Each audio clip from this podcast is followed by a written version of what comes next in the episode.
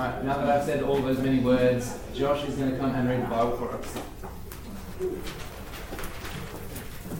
Alright, so we've got uh, Mark chapter 3, uh, starting in verse 7 on the inside of the, the book of things. Mark chapter 3.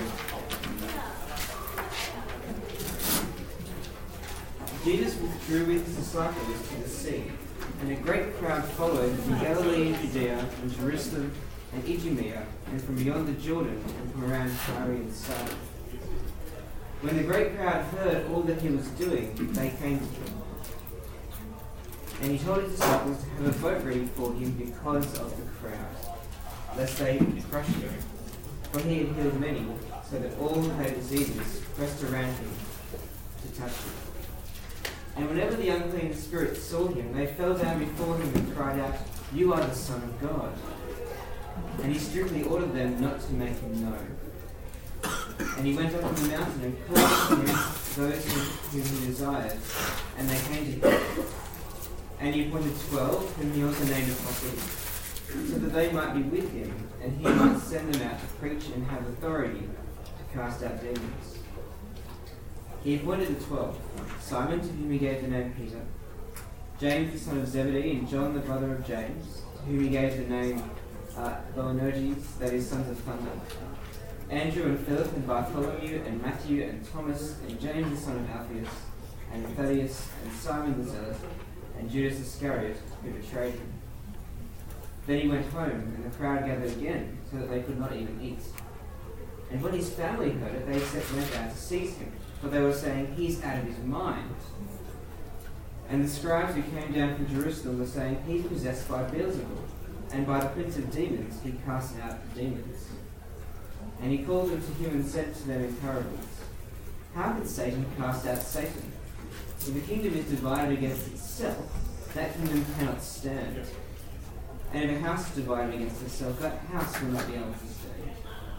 And if Satan has risen up against himself and is divided, he cannot stand, but is coming to an end. But no one can enter a strong man's house and plunder his goods, unless he first binds the strong man. Then indeed he may plunder his, his house. Truly I say to you, all sins will be forgiven the children of man, and whatever blasphemies they utter. But whoever blasphemes against the Holy Spirit never has forgiveness, but is guilty of an eternal sin, for they were saying he has an unclean spirit. And his mother and his brothers came, and standing outside, they sent to him and called him. And a crowd was sitting around him, and they said to him, Your mother and your brothers are outside seeking you. And he answered them, Who are my, bro- my mother and my brothers? And looking about at those who sat around him, he said, Here are my mother and my brothers. For whoever does the will of God, he is my brother and sister and mother.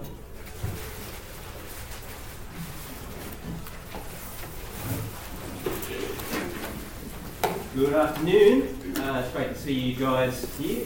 My name is Rob, and this is indeed the second of the, I guess, the official uh, Uni Bible talks under the label of Uni Bible Group. So great to have you here. If you've never been with us before, uh, welcome. I hope you do enjoy your time. We usually work through part of the Bible. At the moment, uh, we're just spending a little time in what's called Mark's Gospel, which is part of that that just read for us, biography of Jesus.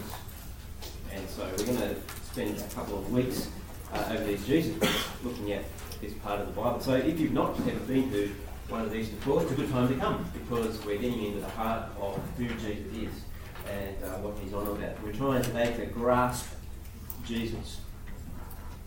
Uh, last week, uh, a lot of us were away at NYC Media Conference, but also last week, some of us, or a couple of us, were at O Week. And so there was the stall where we had our Uni Bible group uh, stall and meeting people who were starting. And as you know, with O Week, there's clubs everywhere. And they were signing people up, letting people know what their club was on about. I know somebody who isn't a student here at uni, and they were. I let them know that the club stage was on, or the, the O Week stall was on, and of course they said, "Fantastic, free stuff," and that is what O Week is well known for. Free stuff. I want to come along and get free stuff. So even though this person's not a student of the uni or even connected with the uni, they came along and got free stuff, uh, which is what you do. There's something else I noticed which was quite uh, interesting about people going around to stalls and the clubs and signing up for them was that some people were signing up to clubs not because of the free stuff that they were getting, but some people were actually quite interested in what the club stood for. And they wanted to join that club because they liked that club. And they wanted to be involved in the thing that they were doing. It's quite interesting, actually. No free stuff involved. It becomes quite interesting as we think about why people join clubs. Why people join with, why are you here? Uh, why have you joined with uh, Uni Bible Group? Maybe you haven't, you just walked in the door today. I thought you were somewhere else. Uh, it's supposed to be somewhere else, when you're glad you're here. Why, why do people join? Is it because what you can get out of the thing? Uh, you're hoping to get some free food. You've got some chips in front of you.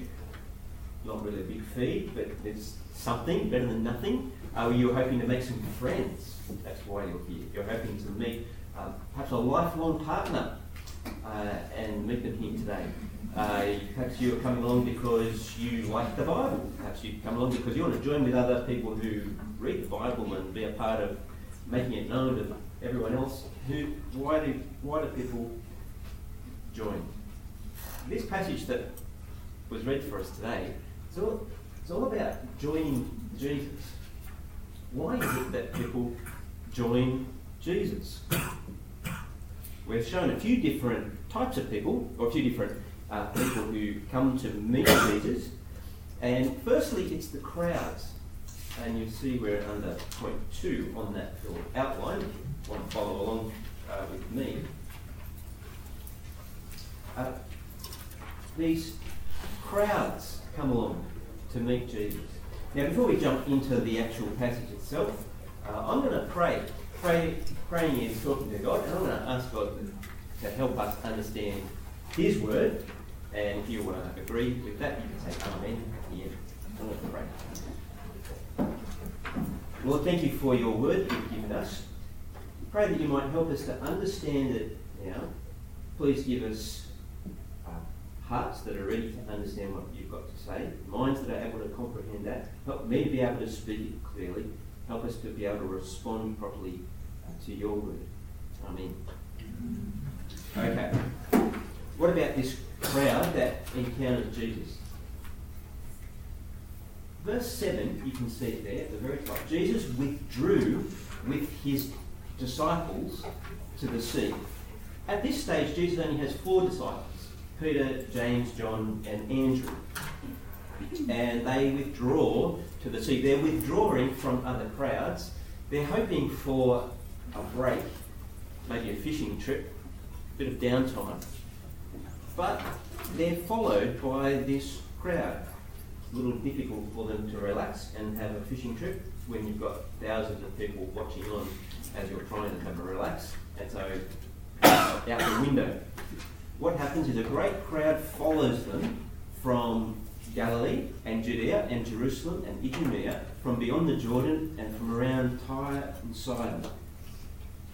So these people have come from a whole heap of places, and Mark in his gospel here captures not the size of the crowd so much by their numbers, but where they've come from. And all those places, and probably you've heard of maybe one or two of them or a few of them, are located all over the place. So in highlighted, in green, is where Jesus is at this time, up around that Sea of Galilee. And the places that Mark's just outlined Uh, are Tyre and Sidon, way up in the north, people from Judea and Idumea and Jerusalem just in there, from east of the Jordan and from Galilee. So people have come, great crowds, big numbers, but they've come from everywhere. They've travelled for days, possibly even weeks, to come and see Jesus from north, south, east, and west. We're told that they heard all that Jesus was doing. These miracles of healing, and so they come. Their journey has been long.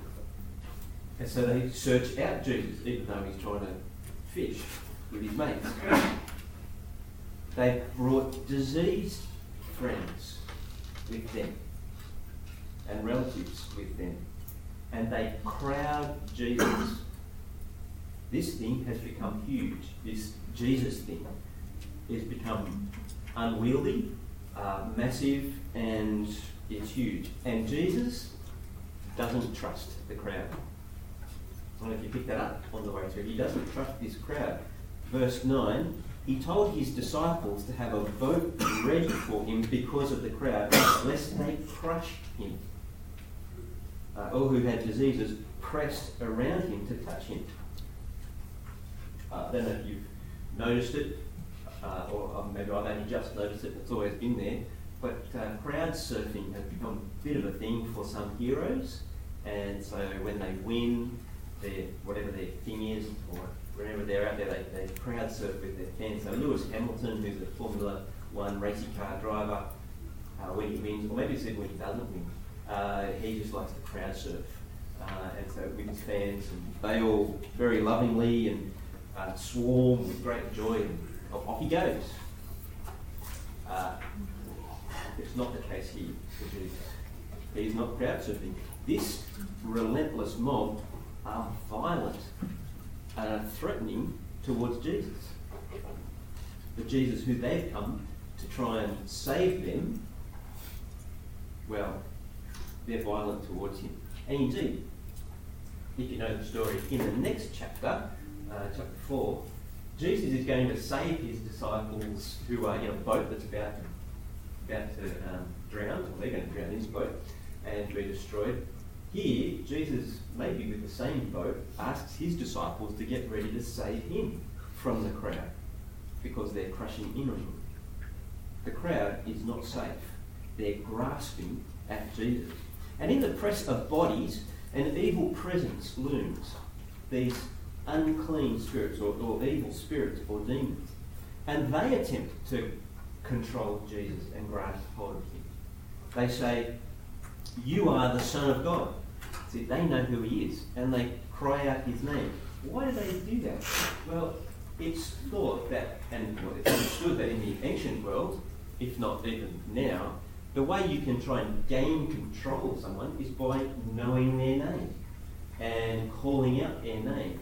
And so here, the demons who know that Jesus is the Son of God try and control him. We know who you are. You're the Son of God. I don't know if you've ever experienced that in the street or in a crowd where someone calls your name and you stop. It causes you to actually stop, and you might even go, "Yes, what do you want?" Uh, yes. It actually people when people know your name, they can actually have some control over you. But Jesus won't allow the evil spirits to speak. Well, I'll give you guys a bit of a chance to chat on your tables. Where do you see crowds like this today uh, who act like this and have this sort of character? I'll give you a minute on your tables.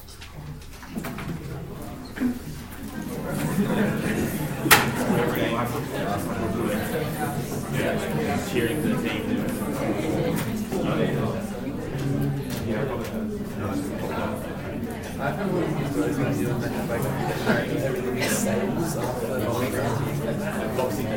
Yeah, we were really aggressive this time. Yeah. See on the news, like in Australia, like after Boxing Day, the shows are coming up. People like diving. Seems so dumb.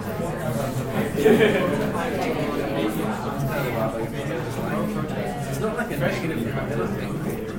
They're just so set on getting Yeah. That Say when people say you.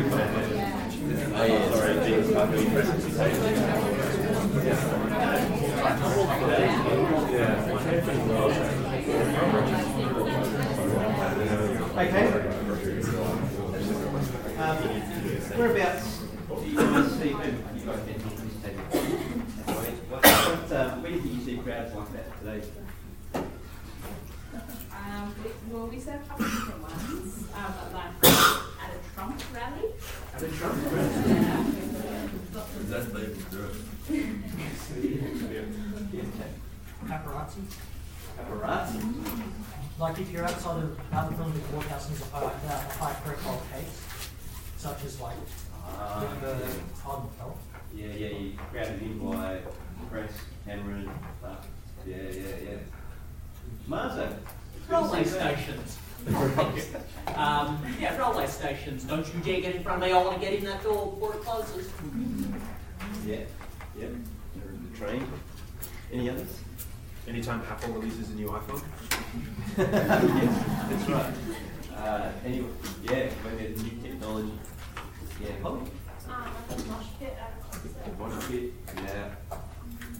Yep. I think I've had a lot of experience Uh, maybe anything that's sort of similar across all of those crowds, different types of crowds, maybe not every single one of them, is is- there's a desperation involved in the way a crowd behaves when they're pressing in, uh, when they're crushing, when they're trying to do something desperately. Uh, because of desperation, they're actually they're wanting to get hold of something, like an iPhone. They're wanting to get to some other place, and they're crushing each other, like to get on a train. The people here who are crowding in around Jesus and crushing him are desperate to see him because they've travelled with sick relatives, sick friends uh, on their own to come and see the man who can do something to change their situation. They're desperate because they know that there's nothing else that can make life different for them. And this man can. And they're not going to give up the opportunity to actually have a change of circumstance in their life. Now, I think for most of us, we don't have that situation in life. We're not desperate. We're not desperate for food. We're not desperate for, uh, for healing. Uh, maybe some of you might be, no family members who are. We're not desperate for, for anything in life because we sort of have pretty much everything we need most of the time. Here are people who are desperate for Jesus to act and make things different. And they'll even cause problems for Jesus in the process. How does Jesus react to that? What does he do? Well, we're not told how this sort of particular crowd situation ends, but we're told that Jesus goes up on a mountain. You see there in verse 13. He went up on a mountain and he called to him those whom he desired. And they came to him. And he appointed twelve, whom he also named apostles, so that they might be with him and might he might send them out to preach and have authority to cast out demons.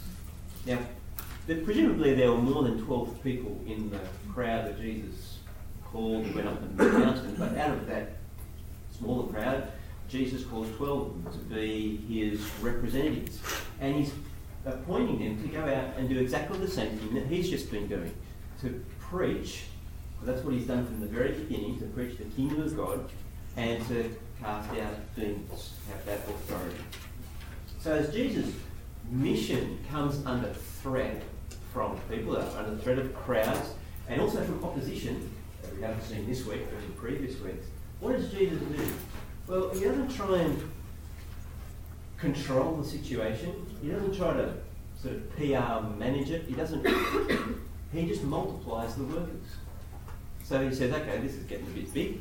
Uh, we're going to get more workers. And so he calls another eight guys who join him to make 12 altogether, and he sends them out. And yet, even in the heart of mission control in these Jesus and his 12, there's even opposition and threat from within those 12. And mark at the very end of that list of um, guys, sorry, you should have it in front of you there, but it there. At the very end of the list of these 12 helpers indicates that something dangerous is in that 12, uh, and that's going to come up later on in Mark's Gospel. Because in that 12 is one called Judas Iscariot who betrayed him. So even in the midst of this tight group of people around Jesus who are his helpers, there's one who will be opposed to him and will seek to bring him down. And yet Jesus doesn't try to control the situation. The thing is, the message of the kingdom needs to go out. And so he appoints those will take that message out. Now, the existence of this guy, Judas Iscariot, amongst the twelve who will betray him, is fascinating and interesting. And it says lots. Uh, it says that, at least that just because you're in amongst Jesus' people, the inner circle of Jesus' people, doesn't mean that you're necessarily one of Jesus' people. doesn't mean you're necessarily on his side. You could be one of his workers. And it doesn't mean that you're on his side. You can say, I went out, I went out doing walk up evangelism. I, that must count for something to be right with God. Well, no, you can be doing everything that one of these workers would do and you still be opposed to Jesus. So just be aware of that. It's not the things that you do. It doesn't matter about being a part of the club or having a position. It's about responding rightly to Jesus, as we'll see in a moment. You could even be a staff worker with AFES Wollongong, with the Uni Bible Group. Doesn't guarantee you anything in relationship to Jesus.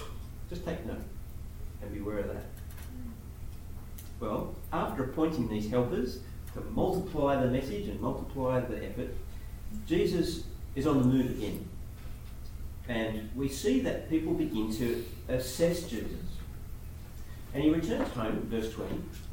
The crowd gathered again so that they couldn't even eat. Poor disciples, they just wanted some time out to eat. They can't even eat. Uh, but that's just the nature of the crowd with Jesus. And when his family heard it, they went out to seize him, for they were saying, he is out of his mind. And here we have the first assessment of Jesus. This is from his family. And they say he's crazy. He's out of his mind. He's lost it. He's lost his marbles. Uh, they try to go and seize him, but uh, it's a bit like joining the queue, literally. Everyone wants a piece of Jesus, uh, and they can't get in to see him, so they're outside. Now, Mark doesn't tell us about what Jesus says to his family just yet. That'll come up at the end. Because the episode is interrupted by another episode, by another group who come in. They're the religious authorities, and they give their assessment of who Jesus is. Now, just as aside, if, if you're a reader of the Bible or a reader of Mark's Gospel, uh, this is the first occurrence of a literary device in Mark's writing called a Markan sandwich. There you go. Uh, that's where one part of the narrative is interrupted by another narrative, and then that first narrative is completed after the next narrative, which creates like a sandwich. And it's quite appropriate, although we're not called lunchtime Bible talks anymore, it's quite appropriate for lunchtime. This is the first Markan sandwich in Mark's Gospel. The narrative is interrupted, and here we have Jesus, sorry, the religious authorities' assessment of Jesus coming. We'll see them there in verse 22. The scribes who came down from Jerusalem saying, He is possessed by Beelzebul, and by the prince of demons he casts out demons. These religious authorities down in the south from Jerusalem, they heard about Jesus' antics way up north and his great skill in being able to pull a crowd and gather people around him. And they've come to interrupt and give their authoritative assessment on who Jesus is and what he's really doing. And they're armed with the sort of venom that uh, politics offers. What do they do? They slander his reputation. They say he's possessed by Beelzebul, the prince of demons. He's in league with Satan. They just throw mud in the hope that it sticks. Uh, they can't deny that Jesus has been healing people and been casting out evil spirits. They're just everywhere. They're, you can't say well, that didn't happen. Can't put out those spot fires. But what they can do is they can slander Jesus and says the way that he's been doing it is through Satan. And slandering him, and hopefully the mud sticks so that people will follow their assessment. But Jesus answers their assessment, and a summary of his argument against them goes something like this you're idiots. is basically the argument that Jesus uses against uh, verse 23. And he called them to him, and he said to them in parables, How can Satan cast out Satan? Uh, it's the idiot argument. How can Satan cast out Satan? It's uh, up there with other types of arguments that you might find uh, in primary school playgrounds uh, that go like um, uh, and then get punched in the face or something like that. They're just, there's no reasonable rhyme to it, it's just nerd, you're wrong. Uh, and so Jesus tries to point that out. How can Satan cast out Satan? It makes no sense. It makes as much sense as trying to play a game of cards against yourself. Like, not solitaire, but snap. Have you ever tried playing snap against yourself? You always win, or you always lose. It's just pointless. Or playing chess against yourself, or trying to box yourself. Uh, you either lose or you win. You know, you just can't, it's meaningless. But Jesus uses their idiot argument to punch home what is actually what is happening. Verse 24. He says, If a kingdom is divided against itself, that kingdom cannot stand. And if a house is divided against itself, that house will not be able to stand. And if Satan has risen up against himself and is divided, he cannot stand, but is coming to an end. In other words, even if you guys were right with your assessment of me as Satan casting out Satan, Satan's lost. His, his kingdom's defeated.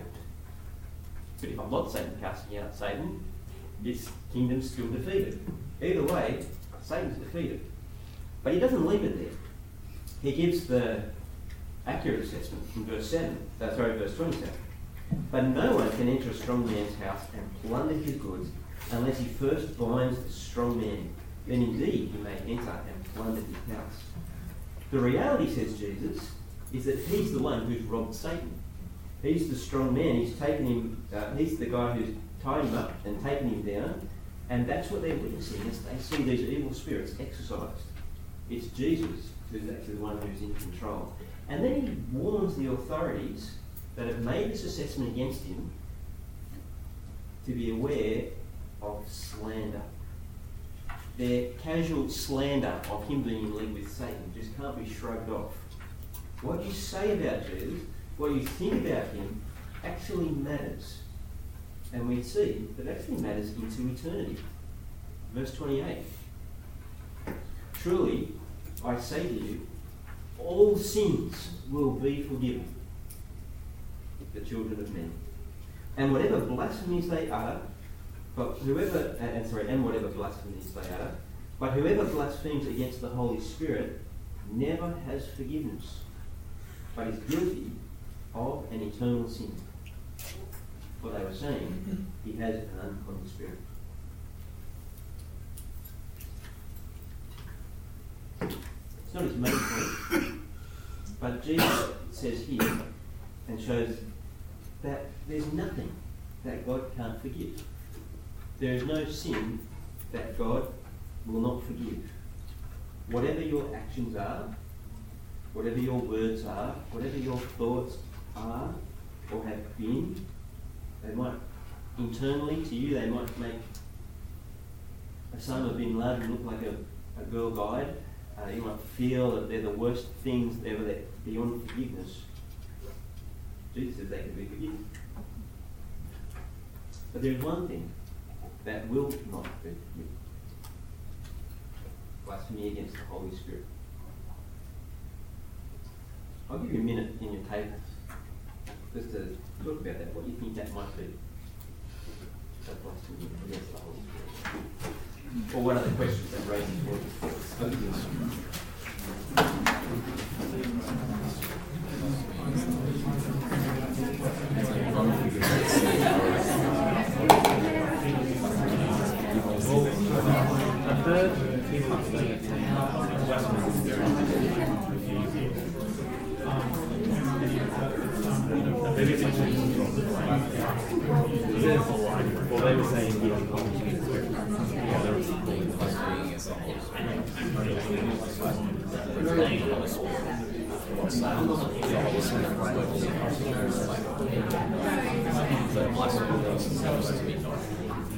supposed to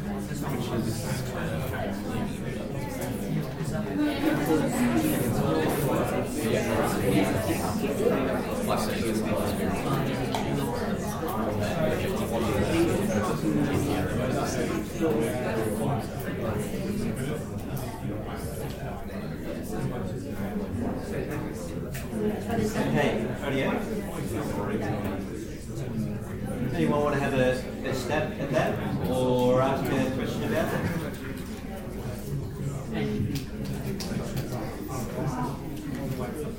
How about, um, you got, want to have a, a question or stab at that? Well, we were talking on the table. I said, uh,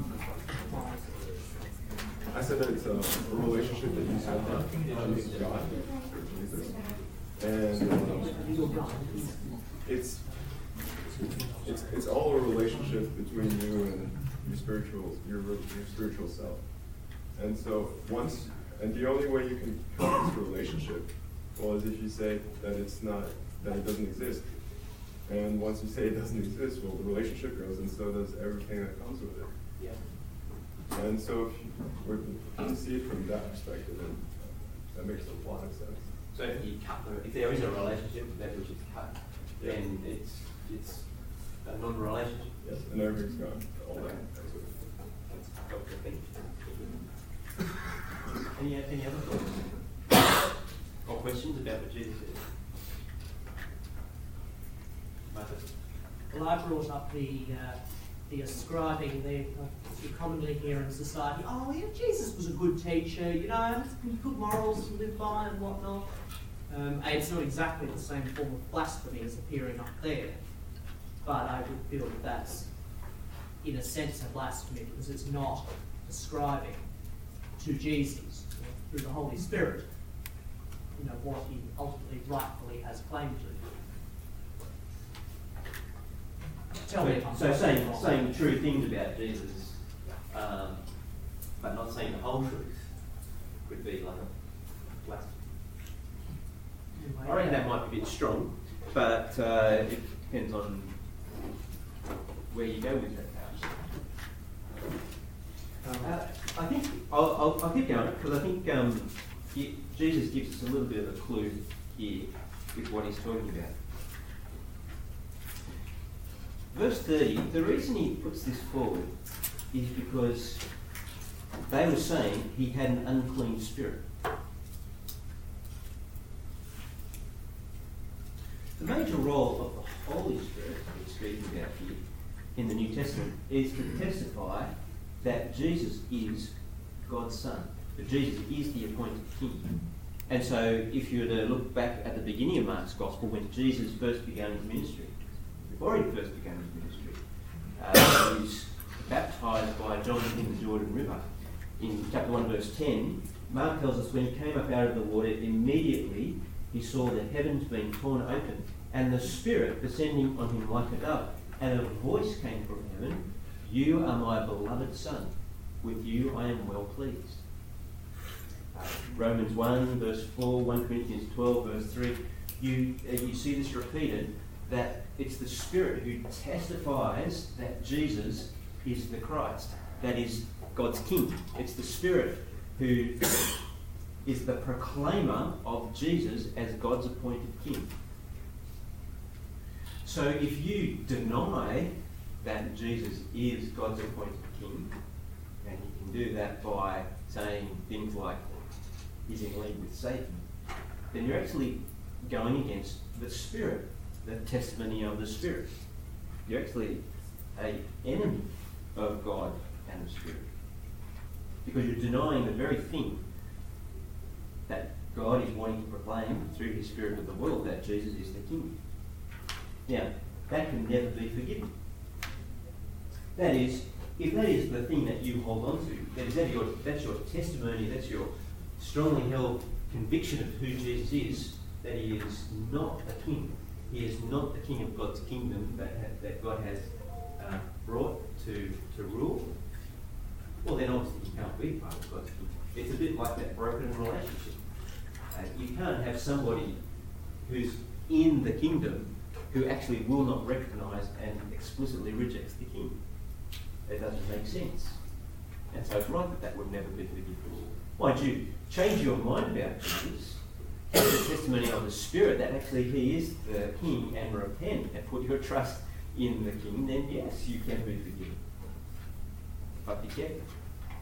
Now, this passage has caused all sorts of problems for Christians over the years, especially those who have tender consciences, uh, who think maybe I've committed that unforgivable sin.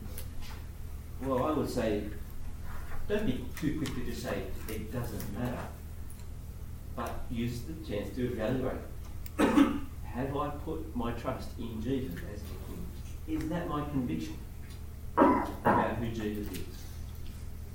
Because that's what Jesus is on about in this section. Because while we see all of these assessments of Jesus by his family, he's crazy, by the religious authorities, they think he's casting out demons by demons, the assessment that really counts is the one that Jesus makes of us. And that's where Jesus finishes this episode, is Jesus' assessment. See, verse 31, we return to finish this sandwich. And his mother and brothers came down, standing outside, they sensed him, called and called him. And a crowd was sitting around him, and they, they said to him, Your mother and your brothers are outside seeking you. And he answered them, Who are my mother and my brothers? And looking about those who sat around him, he said, Here are my mother and my brothers. Whoever does the will of God is my brother, my sister, and mother. Friends, that is one of the most momentous statements made about social family interactions and connections. Jesus, we're not told, doesn't even go out to visit his family and see them outside. True family, those who are on the inside with Jesus, are those who do the will of God. The ones who listen to Jesus' word and put it into practice. Now that is huge. And why is it huge? Because, firstly, even Jesus' family can get it wrong about Jesus. The very family that he grew up with, that brought him up, cannot understand and can get it wrong. And sometimes you hear people say, or uh, and you might have even said, I believe in Jesus. If he was just to come and stand right in front of me, well, why doesn't why have we got Jesus here so that we can just see him and then we'll believe? Well, his family grew up with him and they still don't believe him. It's not about seeing Jesus in the flesh and being able to touch him. Secondly, Jesus shows here that the most important thing in the world is not your family. Not the family that you grew up with, not the family that you live with. They are not the most important people in the world. Now, you might know that very well. Uh, but you might actually take on one day the fact that your family is the most important thing in the world. If Jesus was here today, I don't think he would be a card carrying member of the Family First party because he's actually not pro nuclear family, mum, dad, and the two and a half kids, or whatever it is we're up to these days. The true family, he says, he re uh, the family, reinterprets the family. It's the people who do God's will and gather together. They're the true family. Thirdly, you can't claim special status with Jesus on the basis of your family. you can't say, Our family's been Christian for generations. Or I grew up going to church with my family. I'm on, I, that's got to count something to be right with God. Jesus is not interested in your family heritage. It does not get you in with Jesus. Jesus leaves his family behind outside the door. And when it comes to our relationship with God, we need to think similar too. Now, our families are important to us. If you've been brought up in a family that's taught you the Bible and, and taken you to church, that is a fantastic thing and should not be downplayed at all. But it doesn't make you Christian, it doesn't make you right with God. So, what about you in relation to Jesus? Why are you joining Jesus? Or why have you come even here today? Why do you want to be amongst Jesus' people? Is it to grasp hold of something, whatever it might be? Or is it to know Jesus and to be right with Him as the King, as the Lord, and to do God's will? You might not have thought about it in those terms, but we'd love you to think about it in those terms. If you've got questions about how do I know that I'm like that in my life, well, write, that, write a question down or write on your card there that I'd like to talk with somebody uh, about knowing Jesus. We'll get in contact with you. But I'm going to leave us in prayer that we might be people who know who Jesus is, grasp him properly, and respond properly. Let's pray. Lord, thank you that we see who Jesus is. Someone who, who knows the desperate needs of people and is willing to act. Someone who's not put off by what uh, the community thinks or what the rest of the world thinks, but seeks to bring people to know you. Father, we thank you that Jesus even even turned his back on his own family so that people would know you truly and be able to do your will. Lord, please help us to know uh, where we stand with Jesus. Please help us to put our trust in Him as the Lord and King that you've appointed. And we pray this in Jesus' name. Amen. Continuing reading.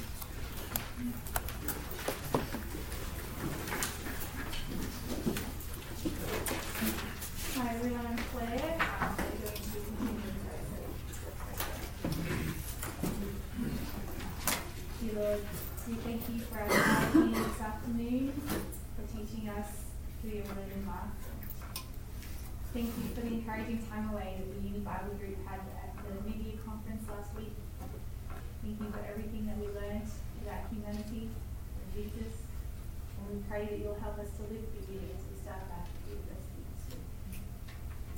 We pray for the Jesus Weeks. Thank you for the opportunity and the freedom that we have to tell people about Jesus on campus.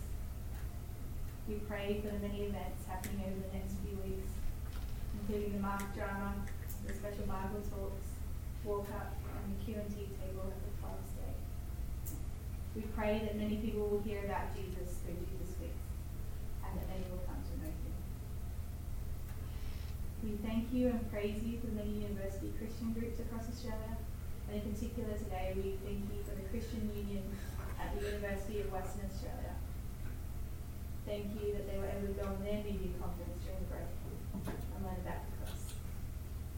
So thank you, Lord, and commit all these things to you. In Jesus' name.